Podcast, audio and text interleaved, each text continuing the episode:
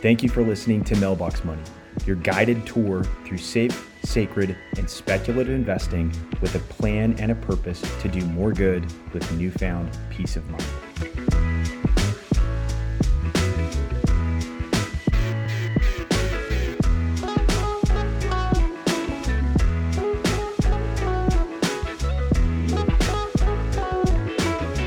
Right, everybody, welcome back to another episode of Mailbox Money. I'm Jackson Wood, joined as always by my partner, my friend.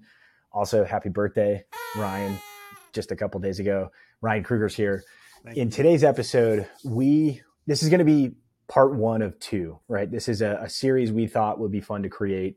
Um, and today, the, the topic is things about money or money principles that I want to teach my young kids. And the inspiration for these episodes, and next week is going to be, you know, Ryan's son is graduating and, and going off to college. And so it's going to be a little bit more serious and probably more robust next week. But the inspiration kind of struck Ryan as he was on a walk helping his son prep for a graduation speech. And I thought that this was just kind of divine, right?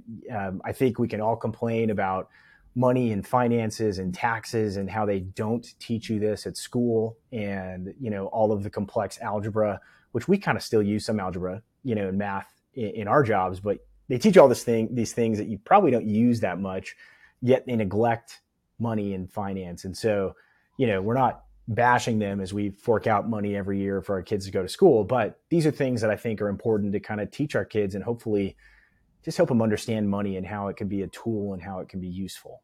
So I and think this can be kind of fun. Know, we, were, we were walking and we were talking and we're like, some of the stuff we take for granted, we got to make sure we intentionally share.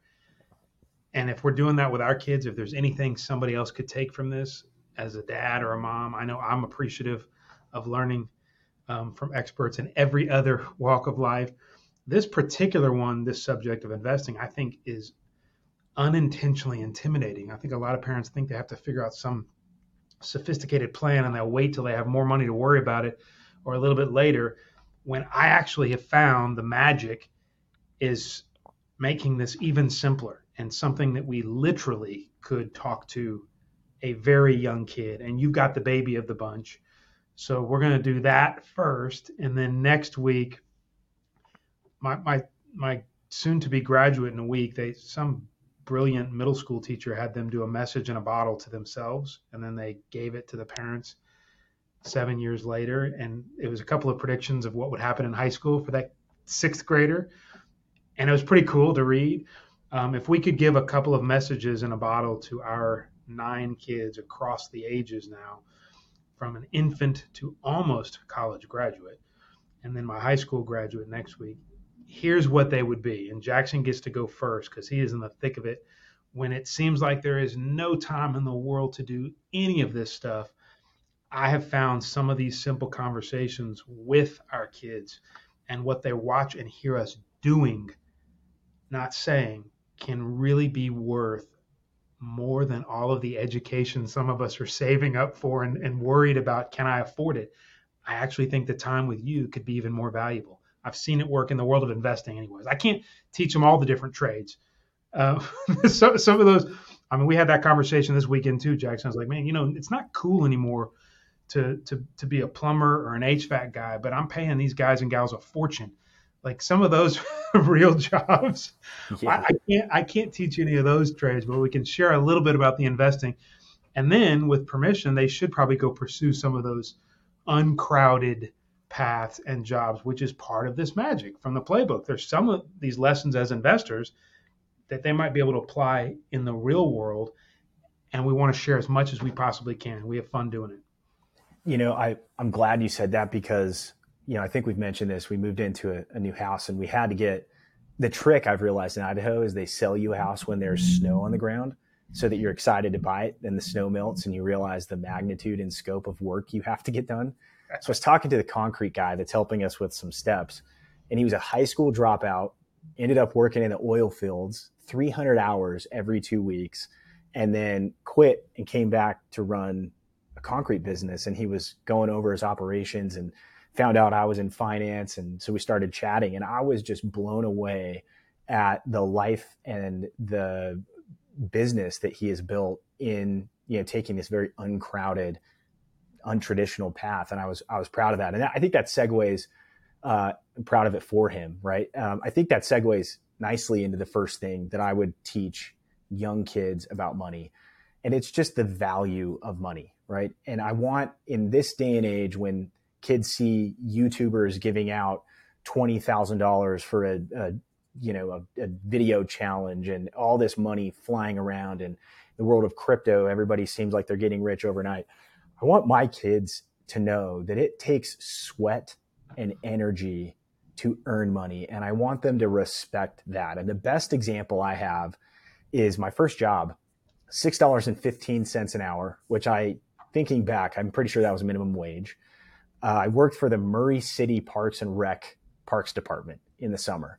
And I cleaned up parks, mowed the grass, cleaned the bathrooms. It took half of my paycheck just to fill up my pickup truck. That was a family truck, not even mine, that I only drove to get to work and back and then maybe out with my friends to a baseball game or something that night. And so as that that example is burned into my brain of I'm working just to be able to get to work and then maybe go grab a hot dog and a hamburger at the ballpark with my friends. From that day on, I rode my bike to work and I packed my own lunch because, in my mind, if I went to lunch with the crew, that was an hour and a half worth of work just to be able to buy, you know, buy a Subway sandwich or, you know, Jimmy John's or whatever. And so I think that's an important thing to instill in the brains of our young kids and I, I remind myself about this. There's nothing wrong with riding your bike with your lunch pail, going to work and getting wealthy the old fashioned way through sweat, blood, and tears, and you know intellect if you decide to take one of those uh, career paths. But I feel like a lot of the times in the modern world that there's a disconnect here between the value of money and what it takes to actually earn money, and I don't want that to be forgotten on my on my kids. I think it's the biggest missing step, unfortunately, and I, I try really hard um, to, to to make sure we dare to be different here as as dads, or as anybody listening to this. In that in that book, How I Invest My Money, I said the greatest trick the devil ever played on investors is making them think the investing part is the most important part. And what I meant was, it's really the work. For for us, and certainly if we start them off early, thinking that that work part it makes the value of the money change number one like you said but it's without question your craft if you really get good at something you're going to have the highest roi on that than any fund or investment to begin with. So it works in a lot of different ways. But your first great point that your kids are going to see and learn and feel from you it's it's true. And it's i mean my my dad grew up dirt poor farmer in, in texas. And I remember some of those little bitty stories, like what a nickel or a dime meant to him when he went in town. And it was a long, several mile walk into town where all the cool kids were, and they were buying the soda or the candy. And he said it just felt different to him. It wasn't, does it cost 10 cents? It was how many rows is that going to cost me? And what he meant was he was, a, as a kid, he was picking cotton and how many rows at 100 degrees it would take for him to come up with that 10 cents. And all of a sudden, the Coke just wasn't that good. right. And if our kids, it's going to be very difficult because some of these kids have a lot more comfort. And I think it's a curse than some of us did. And so I think that curse of comfort you're going to have as, a parent, if you're listening to this, I mean, Jackson's starting off with probably the best tip of all. Um, don't skip that step and, and watch them feel and see the value of hard work. Um, and I had a job ever since I was 13, every year and every summer since. And it's not easy. I mean, it's easy for you to say this, but we have kids and those summers are getting shorter and they're going away. So daring to be different in that respect um, and, and working hard totally change, changes the value of money, which is a great point you're making. Yeah, I think it it, and it's easy for them to lose that and not be taught that in modern society which you know we're on youtube i love the platform i love what all these creators are doing but i just want to make sure that that down to earth value of money gets instilled and and as us adults listening, it's important to remember that as well, right? We're, we're making more money than we ever have and things are great, but it's also that when we spend that, that, you know, that took a lot of work and a lot of sacrifice. And I think that goes nicely into point two, which is I would emphasize and do emphasize with my kids saving money. And I, I want to teach them how money can be a tool and how it can provide security. Um, and if you don't save money and you know there's more going out than than is coming in, it can very quickly control your life. And I run into this in financial planning where sometimes we have to get into you know brain cells and rewire some stuff. And uh, one of the biggest uh, problems I see is a lot of people think in terms of how much payment can I afford, right? When they're buying a car or they're buying a home, you know, and they think of it in terms of monthly cash flow uh, instead of, you know, asset purchases and, and different prices and the cost of borrowing money. So I think if you can instill in kids saving money, um, I was proud. I got another quick story. This is the best way I've learned to teach my kids, and we'll see if it works or not when they're grown, is just share examples and stories. But I was proud. My son had a second tooth fall out yesterday. And as you know, it's like 11:30 at night, and parents were trying to do the tooth fairy thing. I realized, oh, we got to go slide the money under the pillow, and uh, I found his previous tooth fairy money saved in the pile of cash we have set aside for him. And I wasn't robbing his piggy bank to pay him. Uh, but I was just proud because maybe it's working and he hadn't immediately taken that 10 bucks and rode his bike to the gas station with older brother to go, you know, buy candy bars or whatever. And I just think if you can, from a young age, save some money, you know, whether it's a little bit of money or, you know, 50%, whatever, saving money and turning money into a tool and a foundation um, for your life instead of something that controls you and something that creates stress for you.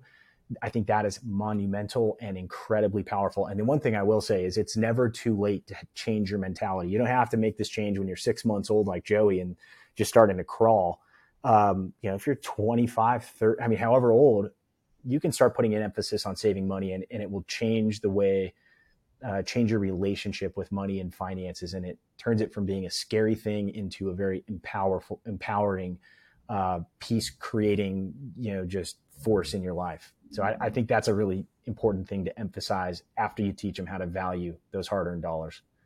You know what I've seen recently, speaking of savings, is some of the parents needing to borrow from some of the younger kids because they're the only ones with a couple bucks cash on hand at the house. I mean, if you're listening to this, how many times have you snuck into your kid's room? You needed a five or a ten for something, and they're the only ones that have any savings anymore. Um, I would keep that in mind for us big kids. I notice we're about to hit one trillion dollars in credit card debt. So, my second piece of advice after get a hard job, um, and there's an advantage in discomfort, would be it, that that math sneaks up on people, adults included, big kids, where they're paying 20% on just a little bit. They'll make the payment that turns into a lot. And the rule of holes that I live by as a portfolio manager and sales disciplines is when you're in a hole, stop digging.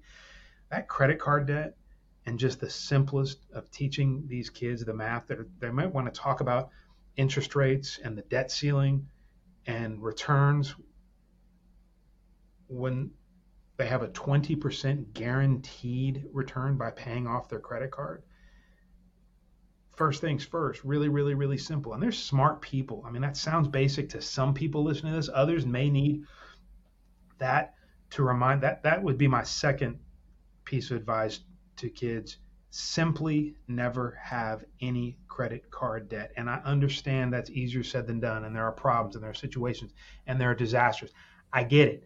But I would do almost anything borrow from family members, not really your kid's piggy bank, but a second job. I met with somebody recently who remembered fondly. At the time, it was sad and depressing. He didn't think about it, and it probably didn't even register. But his mom took out a second job at night um, anything is better than 20% hole of interest rate debt. And for most people, that means just stop buying stuff. There are certain emergencies. I wouldn't put an emergency on a credit card at, at all costs. So that that simple math um, is a big deal to start kids early. And my I remember my grandfather, he called it mad money. He'd always have an extra $20 folded up, teeny tiny in his wallet.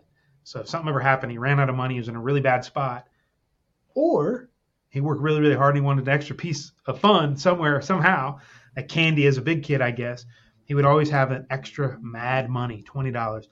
And guess what? This big kid, uh, about 50 years since he told me that later, still has.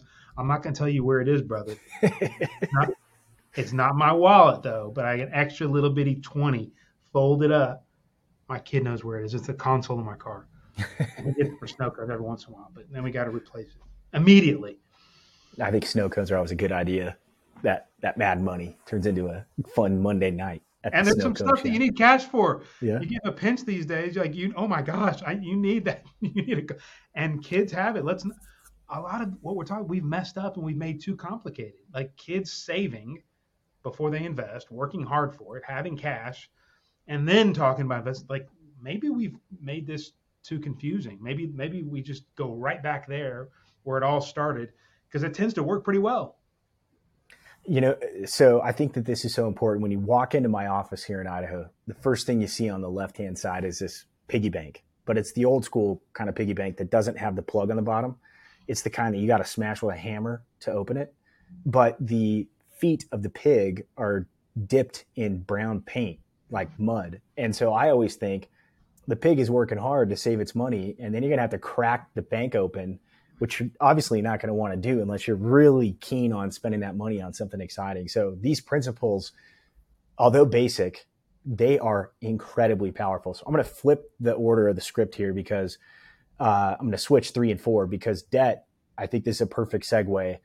Debt can be a tool and it can be very useful buying a home, going to school, um, you know, buying a business, expanding your business, but it can also be a weapon of mass destruction for your own personal finances. 20% credit card rates, personal loans, payday loans. If you're not careful, especially when you're young, you're 18, you're eligible to get these credit cards, you're eligible to go out and, you know, build your credit. And people put a lot of emphasis on, emphasis on, on credit scores, which I think are important, but you're playing with fire here. And another example I have, I'm a hot shot just out of just out of college, got my first job where I have to wear a suit and a tie every day. And they, they show us at the firm I was working for, big firm, hey, did you know that the company that we work for offers a credit card that gives you 2% cash back on everything? I've never had a credit card. You know, I think I, I can actually get one of these now. I sign up for it. Very, very meticulous on my spending. I wrote down in my phone as an alert the day that the payment was due.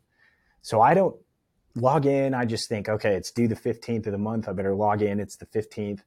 I didn't realize that it takes a couple of days for your bank account to link to your credit card account to get that thing paid off. So my first and only time I've ever been late on a credit card payment was my first month of ever having a credit card. And that is burned into my mind as an example um, of poor use. You know, I, I was, you know, I thought I was a hotshot, right? And I was living high, had a big boy job with money, and I goofed up and was late on my very first payment. And I was, I did everything right except for misunderstanding. And I got lucky because a lot of people don't even understand when you charge the credit card, you're paying this huge interest. And I, I think what you said, Ryan, is really profound.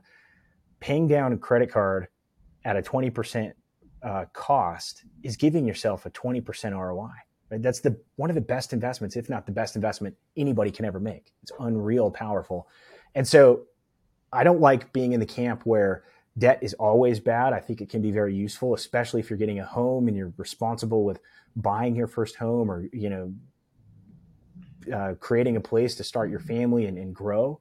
Uh, but it can very quickly become um, a, a, terrible thing that you become a slave to. I think student loans are another hotly debated part where there's just a lot of kids out there that want to go get college education and they're going to be diligent.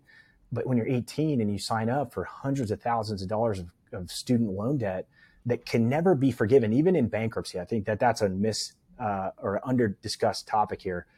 That is terrifying. And when we talk about ROI on what your degree is and what you go to school for, you need to put some thought into that before you you know you get a hundred two hundred thousand dollars in debt for you know something that probably won't even come close to helping you pay that off. So I think debt is a tool, but like playing with a table saw or a chainsaw, it can be a very terrible, terrible tool at, for some people if you use them wrong.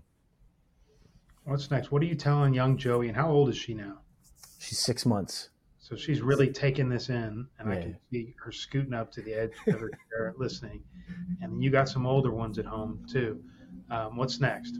All right, so we have an episode about this, and I'll link it in the show notes. It's in, it's called "Invest with Your Kids." And my oh, youngest my is a little too young, right? She's still learning how to say mom or dad. Um, but my six year old is starting to get this, right? And my four year old. So investing with your kids, I decided I wanted to open up an investment account for my kid and let him control what we do, right? What could possibly go wrong? What could possibly go wrong? And I, will put odds on him as outperforming after I see the portfolio he built. And and the most, and I'm joking because you know where I'm going with this. The the most unasked questions from of tired, tired parents, overwhelmed, that we need to ask ourselves more often: What might go right?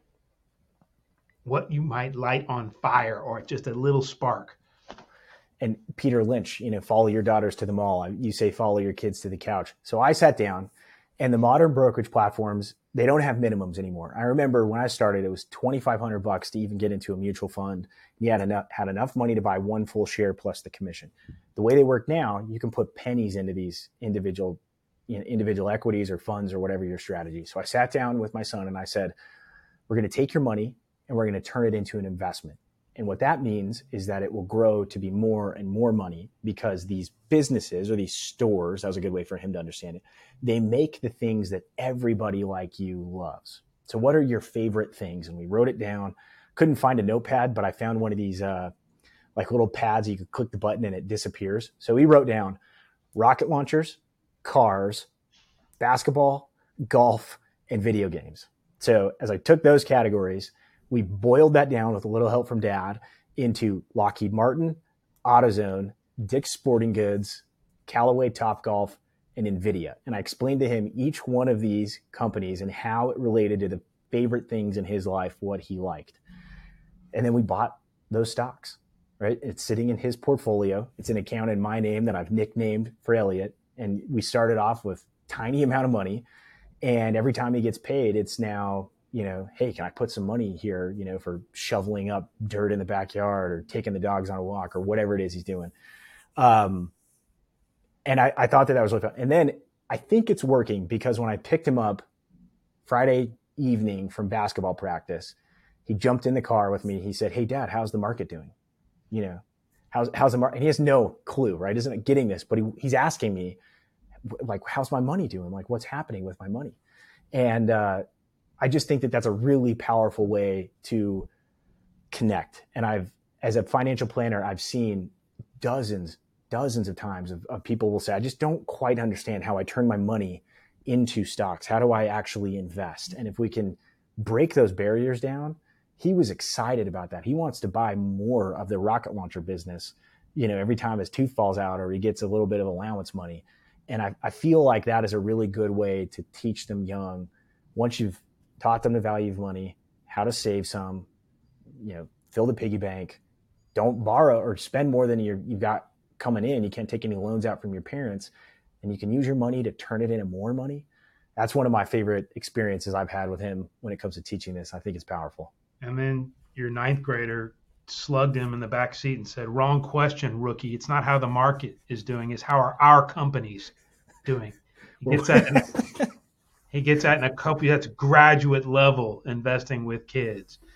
Um, Darn right. I, I, think including mistakes. You say, "Oh my gosh, that's too risky. Why would you have a kid's college account in six stocks?"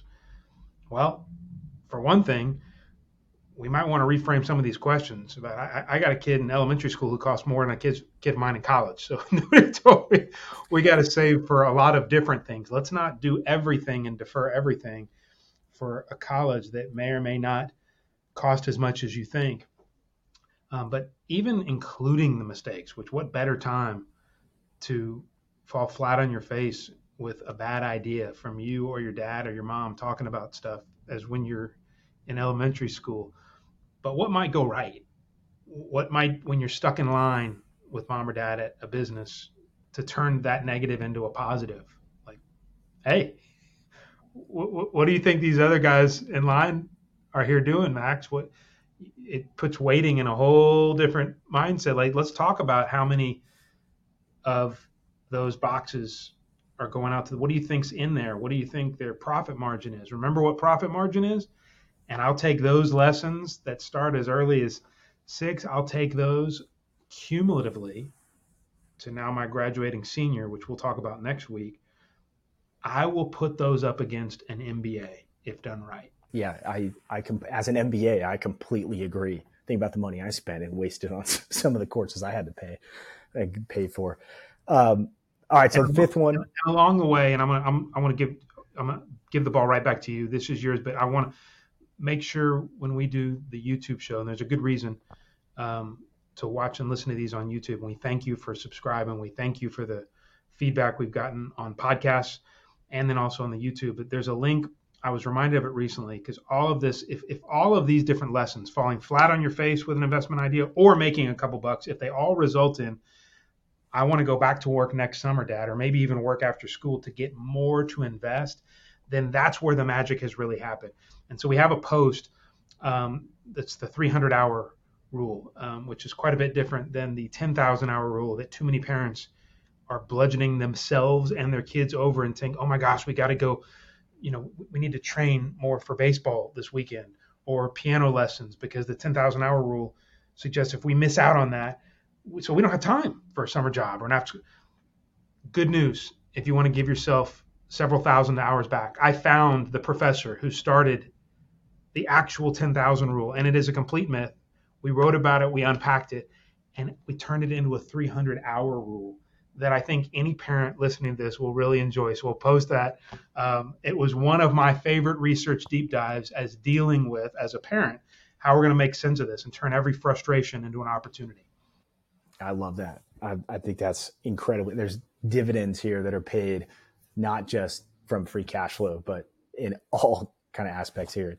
I'll tell you one thing that I underrated was how much fun that was going to be as a dad and letting him get a glimpse into our world a little bit and see what it is. My daughter says I'm a financialer, and uh, I'm excited to teach her what a financialer can do, right? And how how maybe it's not so boring. Maybe it is. Who knows? All right. So the fifth one. This is this is a little soft side here. Um, couple years ago, Ryan sent us a link to an Aaron Watson song called "The Underdog," mm. and this has very quickly become kind of the motto of our family and it's a good song. I'll post a link to the YouTube video in the show notes, so in the description of YouTube here and the podcast notes. Um, but there's a quote here that says, "It says, don't buy anything unless you can pay cash. Pay cash. Go ahead and throw those credit cards in the trash." Now, there's a little nuance there. I, I don't think Aaron Watson is, you know, financial advisor. It's really good advice. Um, but just I wanted to make this a point because every single part of that whole song is a message that we blast on the speakers in the car probably four out of five days on the way to school. And when I'm lucky enough to get to pick them up from school, it's on the way home, right? And it's our motto. And I, I think it's worth a listen. So maybe not financial advice, but it's life advice. And I think that those kind of intertwine. Oh, I'm going to give a bigger shout out to Aaron Watson here because I went to his concert recently. I, I, I will put that financial advice up against most registered advisors. I, th- I think he says it all, um, and keeping things simple um, and working hard. Which he started off really really small shows, and Nashville told him he wasn't going to make anything, no commercial appeal. Um, and he has a song about that too, and never wanting to wear those tight fitting skinny jeans, but he's gonna he's going to do it all right here in Texas, and now he's selling out venues across the country. That is good old fashioned advice, and not just him, but a lot of good old fashioned advice. And maybe my best capper of that for an infant to the kids is it, man, maybe just listen to your grandparents or parents just a little bit because they've got some really, really good stories. My business hero as a kid, a little kid, was sitting at the feet of my grandparents. And we have that entire tear jerking story on the website as well. and I learned how hard, and I started with $53.